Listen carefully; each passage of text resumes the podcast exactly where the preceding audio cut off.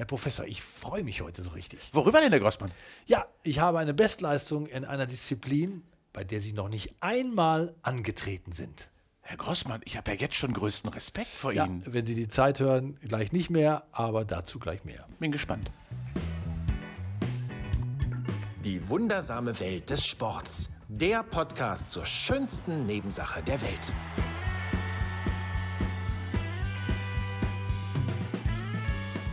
Willkommen zu einer neuen Folge der wunderbaren Welt des Sports. Hier trifft ja, das wissen Sie längst, ein Sportmoderator, ein Sportwissenschaftler. Der Sportwissenschaftler ist Professor Ingo Frohböse von der Deutschen Sporthochschule Köln und der Moderator, das bin immer noch ich. Mein Name ist Peter Großmann und völlig überraschend ist weiterhin der Sport unser Thema. Herr Frohböse, Sie gucken mich so, fragen? Nein, nein, ich fre- freue mich, dass wir weiter über Sport reden. Ich wollte gerade sagen, nein, nein, ich wollte auch gar nichts anderes vorschlagen an dieser Stelle. Ja, die wundersame Welt des Sports ist das, was wir Ihnen näher bringen wollen. Und ich freue mich wirklich sehr, denn ich habe heute schon getan, was ein Mann tun muss. Also nicht heute speziell an diesem Tag, aber generell. Ja, Sie wissen ja, wenn man in so einem gewissen Alter ist, Nein, ich habe mich nicht von meiner Frau getrennt. Gucken Sie nicht so. wollte ich grad sagen. Ich habe mir keinen Porsche gekauft oder eine Harley Davidson. Nein, ich habe einfach Sie nur spielen Golf. Sport getrieben. Nein, ich habe Sport getrieben. Da, nicht Golf gespielt. Ich habe Marathon gelaufen. Nein. Ja, so. Also eine Kerbe im Gold. So ein bisschen so, So- ist das ja heutzutage das sagen, ne? anscheinend bei den, bei den Ja. Menschen. Der, mein Marathon ist ein bisschen länger her, aber ich war auch in so einem Alter, wo man gesagt hat, äh, wenn du jetzt noch mal läufst, dann jetzt. Ne, Unter fünf Stunden, Herr Grossmann? ja, 4 Stunden 58. Ja, in der Tat. wirklich, wirklich. Ja, super. Aber das ist alles, was unter fünf Stunden ist, kann man sagen, ja. Ja, ne? Ja, ist schneller als geht. So habe ich mich auch gefühlt nachher, ja. So, so ein bisschen ja. Aber ähm, da habe ich gedacht, als ich die ganzen Menschen schon damals gesehen habe, es ist jetzt ein paar Jahre her, habe ich gedacht, okay, da laufen ja einige Leute Marathon und dass du so spät dazu gekommen bist, äh, das ist ja interessant, wer alles. Die Hochbetagten, die Jungen, die Übergewichtigen, die ganz Schlanken, da war alles dabei, was man sich so sagen könnte. War, glaube ich, 25.000 Leute hier in Köln. Es war richtig was los. Vor Corona natürlich. Und äh, das war äh, unser Ansatz zu sagen, lass uns doch mal reden über Marathonlauf, über generell lang, lange Laufen, weil auch da ja einiges rumschwimmt an, an Mythen und an Dingen, die man durchaus mal aufklären sollte. Und ähm, ich würde Sie am Anfang ganz gerne äh, mit einem Satz konfrontieren eines äh, Wissenschaftlers oder besser gesagt eines Mediziners, eines Sportmediziners, der mal gesagt hat, ein einzelner Marathon macht im besten Fall nicht krank, im schlechtesten Fall aber schon.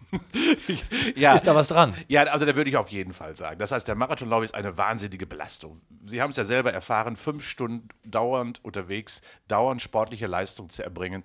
Das ist schon für den menschlichen Organismus ohne Training, ohne wirklich ausreichende Vorbereitung eine Höchstbelastung. Und dementsprechend ist es wichtig, dass man sich erstens ausreichend vorbereitet, kommen wir vielleicht später nochmal zu. gerne. Und zum Zweiten, dass man es, wenn man ihn denn läuft, nicht überzieht. Äh, dass man sich wirklich selber wahrnimmt, sich selber in den Mittelpunkt stellt und nicht durch die Zuschauer, durch die anderen Läufer und Läuferinnen animieren lässt, zu überziehen. Also, dann kann man ihn gut überstehen. Man äh, wird alle, alle werden leiden in der Regel. Die meisten freuen sich dann endlich, wenn sie ins Ziel gekommen sind, aber es ist eine leidvolle Zeit. Ja, ab Kilometer 30 kommt der Mann mit dem Hammer. Ich hörte doch von diesen Sätzen, Ja, ist als so. ich selber in den Hammer lief. Aber äh, auch das ist äh, eine Frage, die werden wir intensivieren heute. Also Sie haben auch schon mal klargestellt, das ist nichts Gesundes. Also Marathon laufen, eigentlich tut man seinem Körper nichts Gutes. Woher kommt es dann, Mhm. dass Menschen sagen, ich muss unbedingt einen Marathon laufen? Liegt das nur daran, weil der Karl-Heinz von nebenan das auch gemacht hat? Auch deswegen. Oder liegt es daran, dass man tatsächlich sich nochmal was beweisen will und sagen will, guck mal, warum sollte ich das nicht schaffen? Ich kann doch überall lesen, auch mit 60 kann man noch Marathon laufen. Das ist in der Tat so. Ich glaube, das ist so ein Ziel, was man noch erreichen möchte, weil es ist ein klares Ziel, es ist klar definiert. Es ist was anderes als 10 Kilometer Lauf. Das kann jeder, das macht man mal eben zwischendurch, so im Stadtwald, wie, wie, wie, sagen Sie. wie, wie man so in Köln mal eben so in der Mittagspause der hin und her joggt. Nein, der Marathonlauf ist deutlich mehr. Er ist wirklich ein Event, den man wirklich wie einen Gipfel erstürmen muss, den muss man sich erkämpfen, da leidet man und genau deswegen ist er so attraktiv geworden. Man hat das natürlich manchmal so den einen unserer Gesellschaft, man muss es gemacht haben, in einer Leistungsgesellschaft gehört der Marathonlauf einfach dazu. Ähm, aber, und das wissen wir, dass wenn wir im Spitzensport zum Beispiel unterwegs sind, die Spitzenläufer, die schaffen zwei bis drei maximal am Marathonläufen pro Jahr. Daran sieht man schon, was das für eine körperliche Belastung ist. Das heißt also, nach einem Marathonlauf sind zwei bis drei Monate danach keine Höchstleistung mehr möglich. So trainiert man sich, so läuft man sich in den Keller, weil die natürlich immer an ihre Grenze gehen. Und wenn das der Normalo, also die Breitensportler auch tun, dann tut das nicht gut. Wir gehen davon aus, dass vier bis fünf Stunden deutlich zu lang sind als Belastung. Mhm. Maximale Belastung, und so lange reichen auch meistens die Speicher, sind 90 bis 120 Minuten. Das heißt, der Halbmarathon ist an sich so die körperliche Grenze, die für Gesundheit noch einigermaßen akzeptabel ist.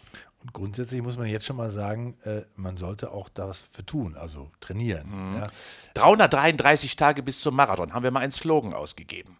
Ja, das heißt also, dass man ungefähr wirklich für den Marathon ein Jahr benötigt um wirklich eine ausreichende Vorbereitung zu haben. Also eben vier Wochen vorher anzufangen und dann mal so einen Tag vorher einen 30er zu laufen und zu sagen, okay, das wird schon durch, ich werde schon durch, ja, das geht falsch. Nein, will man ihn vernünftig überstehen, also ein Jahr Vorbereitung benötigt es.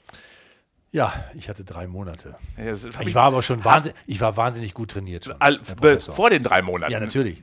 Das war nur meine Intensivphase. ja, ich kann es Nein, nein, ich habe auch mit Sicherheit, wie alle anderen, auch äh, vieles falsch gemacht in der mhm. Vorbereitung. War aber, das muss man auch sagen, durchaus am Ende glücklich, ähm, das geschafft zu haben. Und ich bin ja, das wollte ich Ihnen jetzt auch noch erzählen, und das ist auch ein Teil meiner Frage dann, äh, bin ja losgelaufen mit einem versierten Marathonläufer mhm. und bin natürlich am Ende äh, gelaufen, weil anfangs laufen die ganzen Guten oder die stellen sich alle vorne hin, weil die ja mit in der Vordergruppe sein wollen. Ich war ganz hinten, bis man erstmal anfängt zu laufen. Dauert es ja eine halbe Stunde mhm. äh, bei 25.000 Leuten und dann liefen wir los. Und ich hatte, äh, drehe mich irgendwann mal zu meinem Kollegen und sage: Sag mal, ähm, kann es sein, dass wir gleich Letzter sind? Weil alle laufen an uns vorbei. Ja? Und dann guckt er mich an und sagt: Ja, noch aber die sehen wir alle wieder. Genau, die kommen, die kommen alle wieder zurück. Genau, genau so ist das. Das ist das Grundphänomen natürlich bei vielen Marathonläufern, die nicht so das Gefühl haben für die eigene Belastungsintensität. Da lässt man sich animieren. Wunderbar, endlich darf ich los. Ein losgelassenes Pferd rennt ja auch plötzlich los. Äh, und das heißt aber, dass viele überziehen. Gerade in den ersten 10, 20 Kilometern heißt es, sich zurücknehmen, wirklich zurücklehnen, bewusst vielleicht auf die Pulsfrequenz zu achten als Steuergröße, um wirklich zu sagen, okay, ich bin mir sicher, hinten wird die erst fett. Das ist einfach einfach so. Ja. Ja, und nach, nach hinten muss ich einfach wirklich durchkommen und das lohnt sich. Also es ist ja wirklich so, die Zeit ist ja wirklich nicht so bedeutsam. Ja, der Sportwissenschaftler ja. übrigens, von dem ich eben gesprochen habe, der hat gesagt, er findet das ganz schön äh, zuzugucken bei einem Marathon, aber er guckt nicht äh, das, die vorderen zwei Drittel mhm. gerne an, wenn er an der Strecke steht, sondern er freut sich, wenn das letzte Drittel kommt, da sieht er auch schon mal glückliche Menschen. Ja, hier in Köln ist das ja klassisch. Die laufen ja im Karnevalskostüm, die verkleiden sich ja.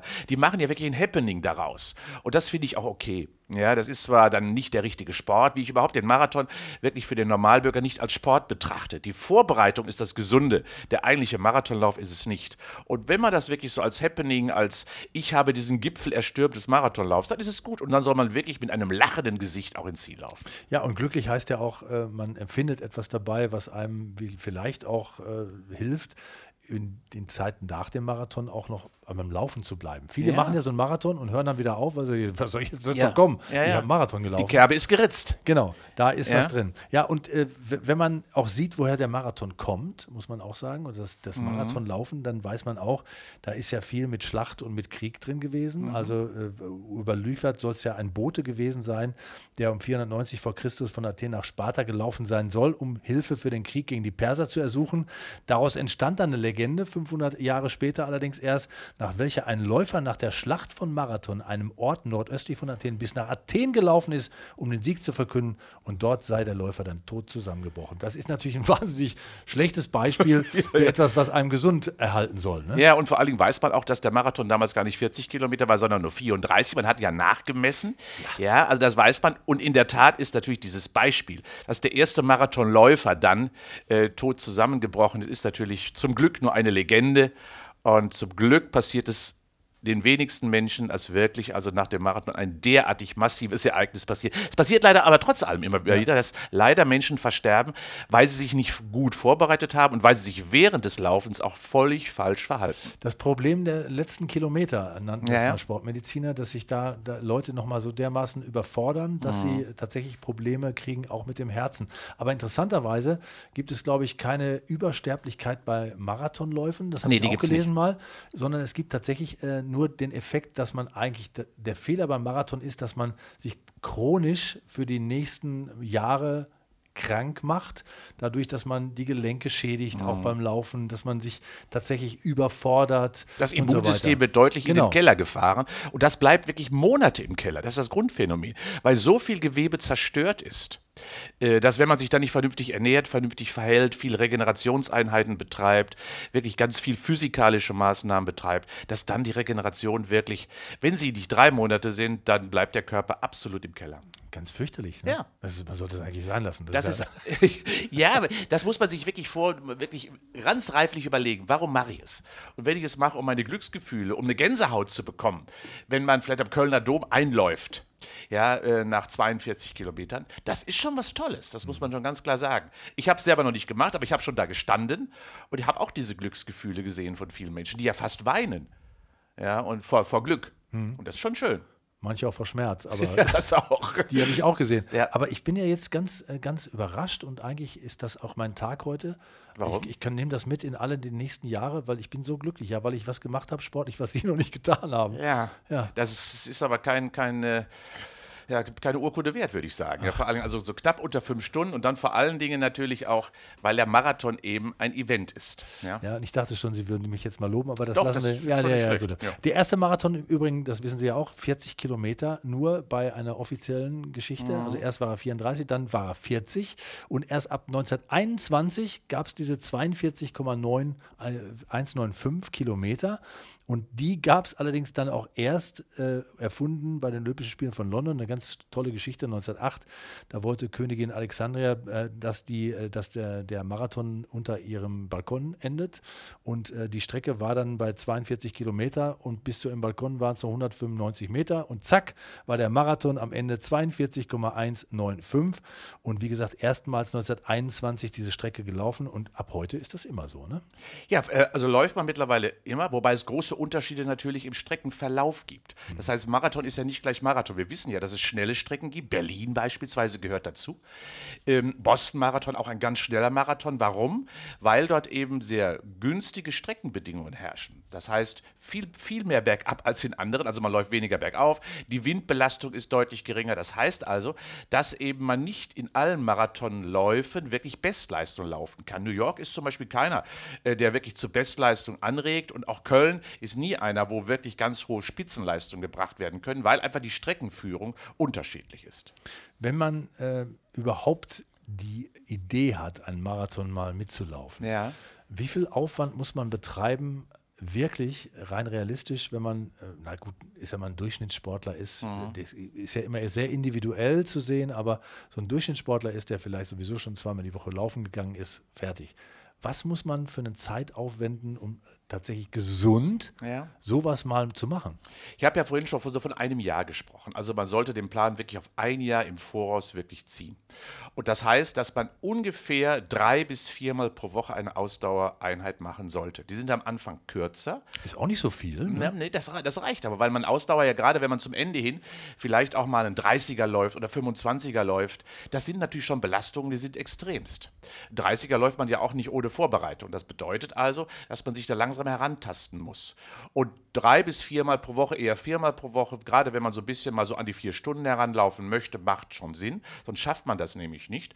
Aber so ein Jahr im Voraus, und das ist auch das Entscheidende, lange sich vorbereiten. Weil wir wissen beispielsweise, dass bestimmte Systeme, Sie haben ja gerade von den Gelenken schon gesprochen und die Bänder und die Sehnen, die brauchen mindestens ein halbes Jahr, um sich an das neue aktive Leben zu gewöhnen. Asphaltlaufen ist ja immer eine Beanspruchung und so ein halbes Jahr Vorbereitungszeit heißt also, die sind elastischer, die sind flexibler, die sind quasi aufnahmefähiger für die Beanspruchung. Und das heißt also einfach vorbereiten das Herz-Kreislauf-System, aber auch vorbereiten der Körpersysteme, damit sie der Belastung überhaupt standhalten. Das heißt, der Schmerz gehört mit zum Trainingsprogramm. Ja, das ist leider manchmal so. Das ist also nicht nur im Wettkampf so, sondern äh, leider ist gerade Training ja immer so ein Grenzgang, so eine Borderline, an der man sich befindet.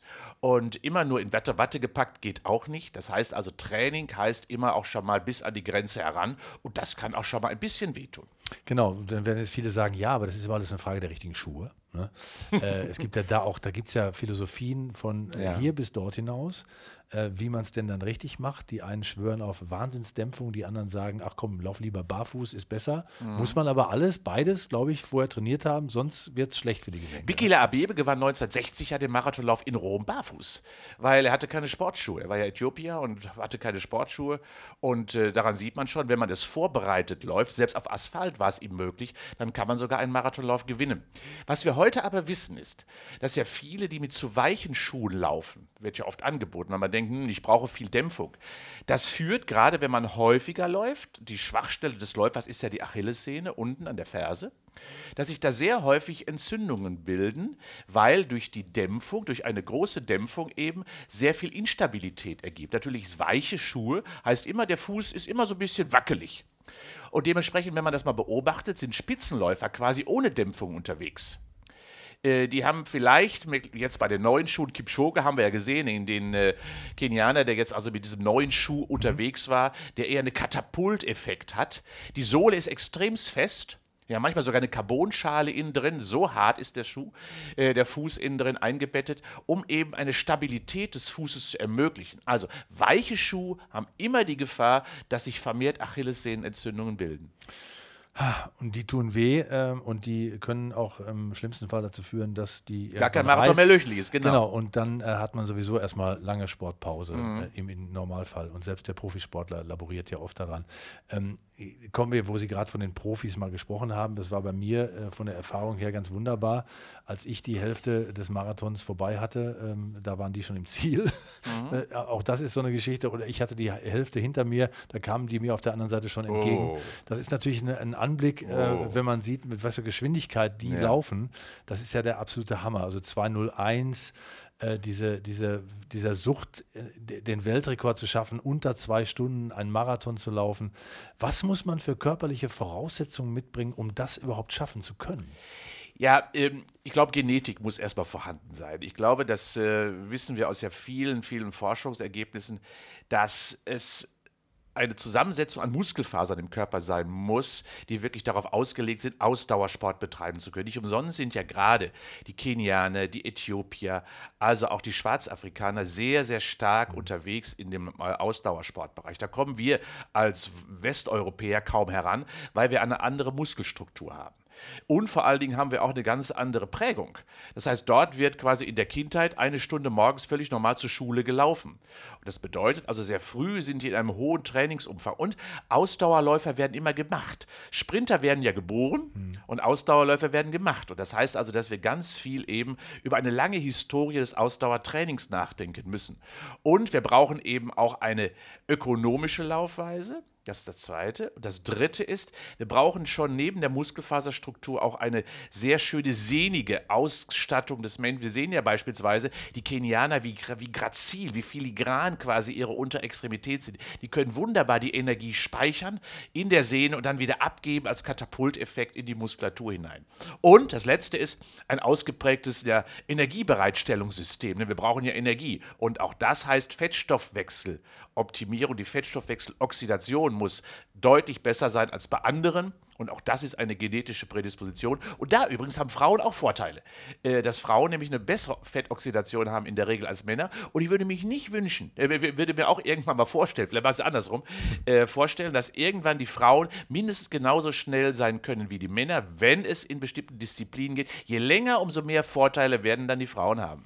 Über den äh, Unterschied oder die Möglichkeiten von Frauen im Sport äh, wird es auch noch einen Podcast geben. Da freuen wir uns sehr drauf. Auch Ja. einer der nächsten wird. Vor allem, wenn wir Jungs gehen. über die Frauen reden, ja? Ja, ja, ja, ja, ich merke schon, äh, da, da wird es einige geben, die sagen, ja, das, das sind die zwei komplett Falschen, die darüber geredet Genau. haben.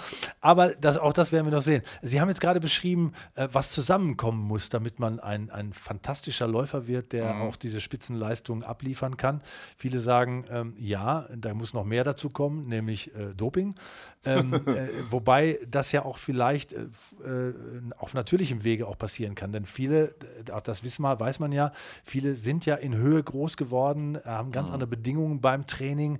Viele deutsche oder europäische Sportler sind auch tatsächlich in Afrika viel und trainieren mit afrikanischen Sportlern, weil sie eben genau das ähm, äh, mitnehmen wollen, was die auch haben. Also es gibt ja so einen Austausch in der Zwischenzeit. Es gibt aber auch, das haben wir auch äh, viel schon gesehen in, in Dokumentationen, äh, viel, viel Möglichkeiten, sich äh, Dinge zu beschaffen äh, auf dem schwarzen Markt, noch anders als hier. Ähm, äh, das ist so eine, so, eine, so eine Geschichte, wo man immer mal wieder auch von allen Seiten drauf guckt, wenn man diese fantastischen langen Läufe sieht. Ne? Ja, in der Tat, Sie haben ja gerade das Thema Höhe angesprochen. Und Höhe ist ja, wird auch von den Deutschen sehr, immer sehr stark eingesetzt. Da fährt man nach Amerika oder in die USA oder fährt eben nach Kenia auch, äh, um in der Höhe zu trainieren, über 2000 Meter, weil wir dann eine völlig andere Blutzusammensetzung bekommen. Wir haben also deutlich mehr Sauerstofftransporter dann im Blut aufgrund der Höhe.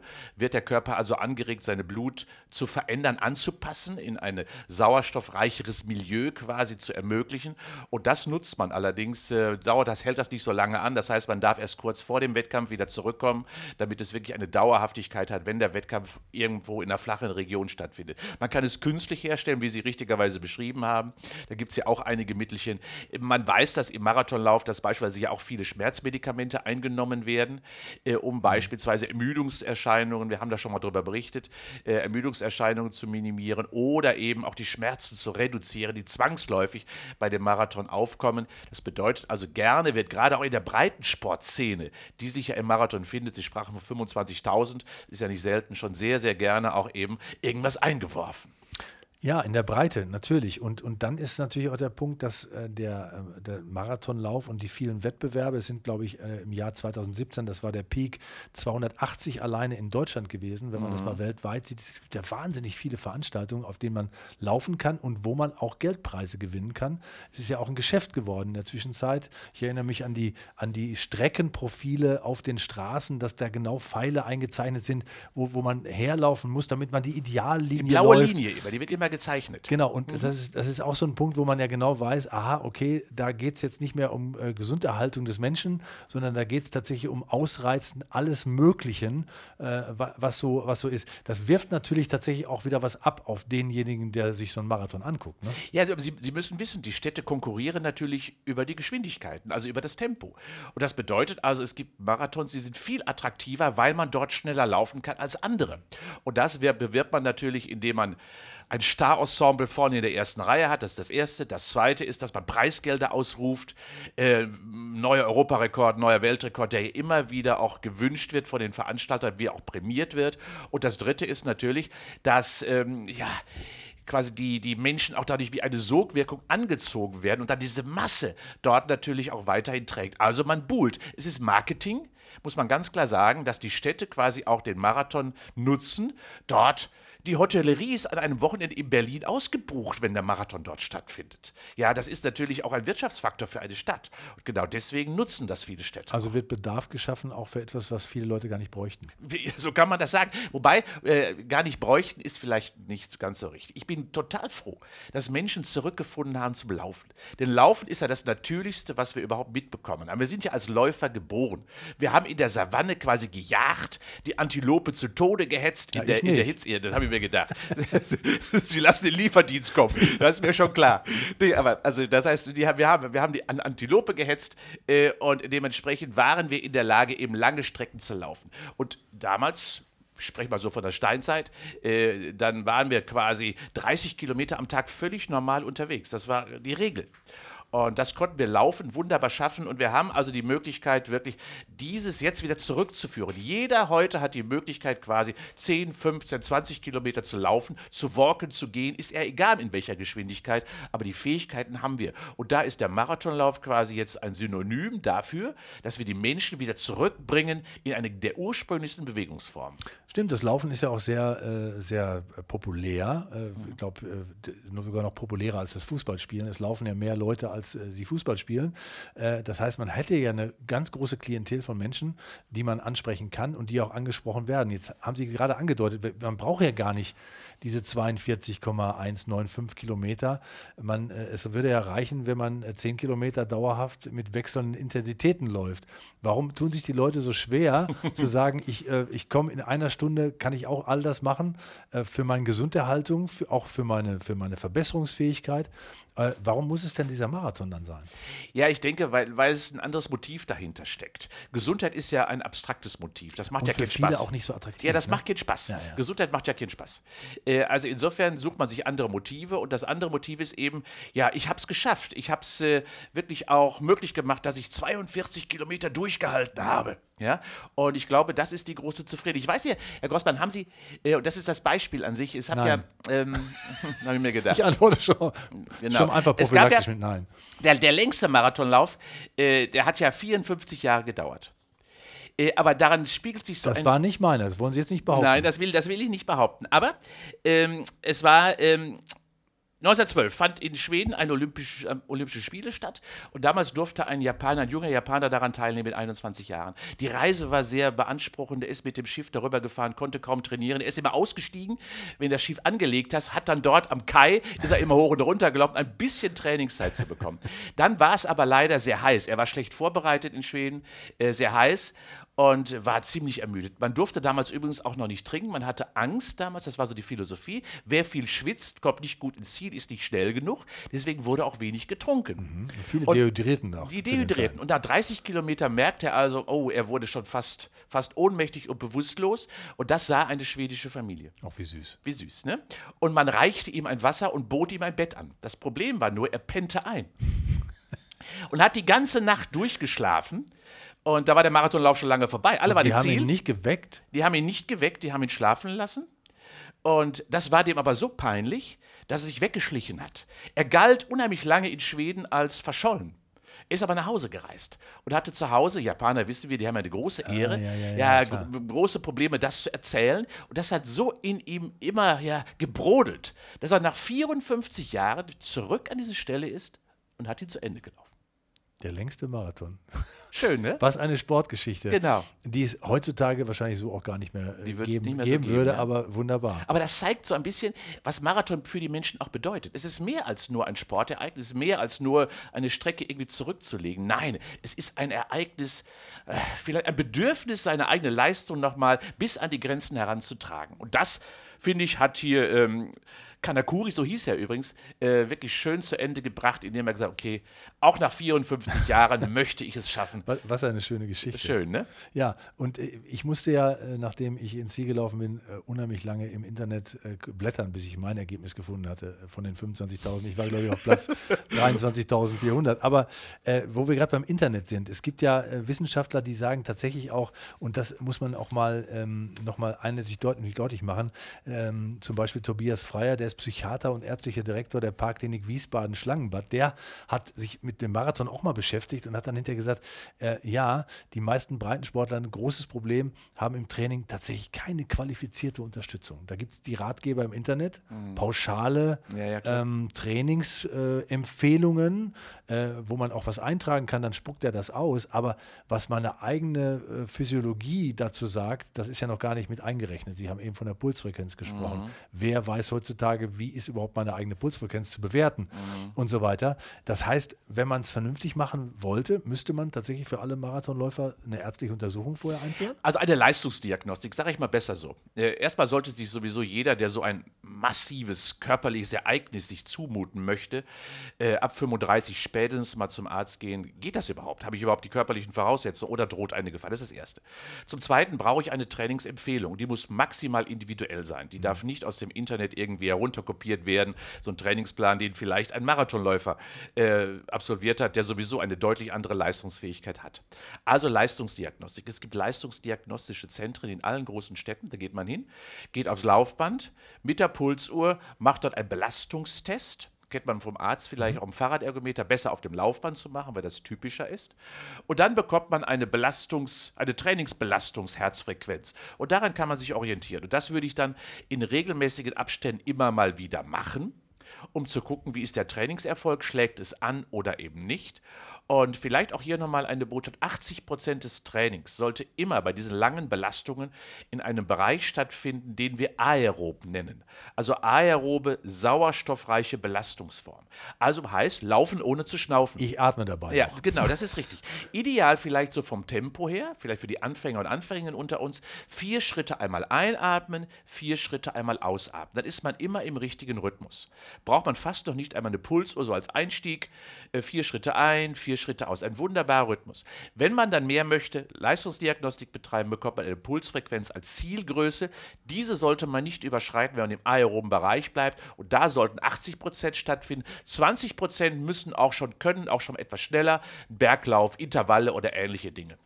Das äh, aber auch nur, wenn man äh, die Zeit verbessern will. Da ist nicht Ankommen das Ziel. Ne? Da ist nicht ankommen das Ziel. Also alle anderen brauchen eben Länge und das heißt also, die Trainingszeiten werden leider nach hinten raus immer länger und umfangreicher, weil man muss Strecke machen. Da ist die Geschwindigkeit ist nicht relevant, sondern wir müssen Kilometer fressen, wie man so schön sagt. Und das heißt also, da kommt man mit 50 Kilometer die Woche fast gar nicht hin. Wissen Sie was, ich kann mich erinnern, ähm, ich bin mal dann so einen so Halbmarathon mitgelaufen als Vorbereitung. Grossmann. Ja, ja, ja, ja, ich bin ein richtig toller Sportler. Ich, Sie wussten das nur noch nicht. Ja, Sie waren, Und glaube dann, ich, das schon lange ja, her. Ja. Und dann bin ich, äh, bin ich, äh, läuft man da bei diesem Halbmarathon am Ende, nach 15 Kilometern, läuft man durch so eine Straße, wo so rechts und links so Eigenheime sind. Und da sagte der, der Laufleiter, der, der vorher, äh, der uns so ein bisschen da gecoacht hat, sagte vorher, Achtung, und jetzt kommen wir in die Bratenstraße. Was heißt das? Ja, das war Sonntagmittag. Achso, es, es roch überall. Es roch so fantastisch gut, Ja, dass ja. wir alle das Gefühl hatten, wir würden sofort anklingen, uns irgendwo an den Tisch setzen und anfangen zu Aber essen. stand niemand im Vorgarten und hat sie angefeuert? Nein, nein, nein, Das ist aber schade. nein, nein, nein. Eieiei. Ja, das- aber das nur als, als kleines Beispiel dafür, dass man sich natürlich auch äh, also genießerisch diesem Thema Ja. widmen kann und sagen kann, guck mal, so eine kleine Motivation kann auch eine Bratenstraße sein. Wo wir jetzt gerade über Länge gesprochen Mhm. haben, allerdings haben wir, sollten wir das am Ende auch noch streifen, denn es gibt ja nicht nur den Marathonlauf, es gibt ja da diese Ultraläufe, Oh ja. es gibt ja äh, Wahnsinnsgeschichten in der Zwischenzeit. Da ist die 50 Kilometer ist ja geradezu das Minimum. 100 Kilometer Läufe in allen Formen, auf Asphalt, äh, querfeldein, Soll ich über Berge erzählen? rauf und runter. Ich habe gewohnt in Unna. Ja. Also in der Nähe von Unna, in Kamenheeren. Und dort ist ja der erste 100-Kilometer-Lauf. In Unna wurde der immer gestartet, vor 30, 40, 50 Jahren.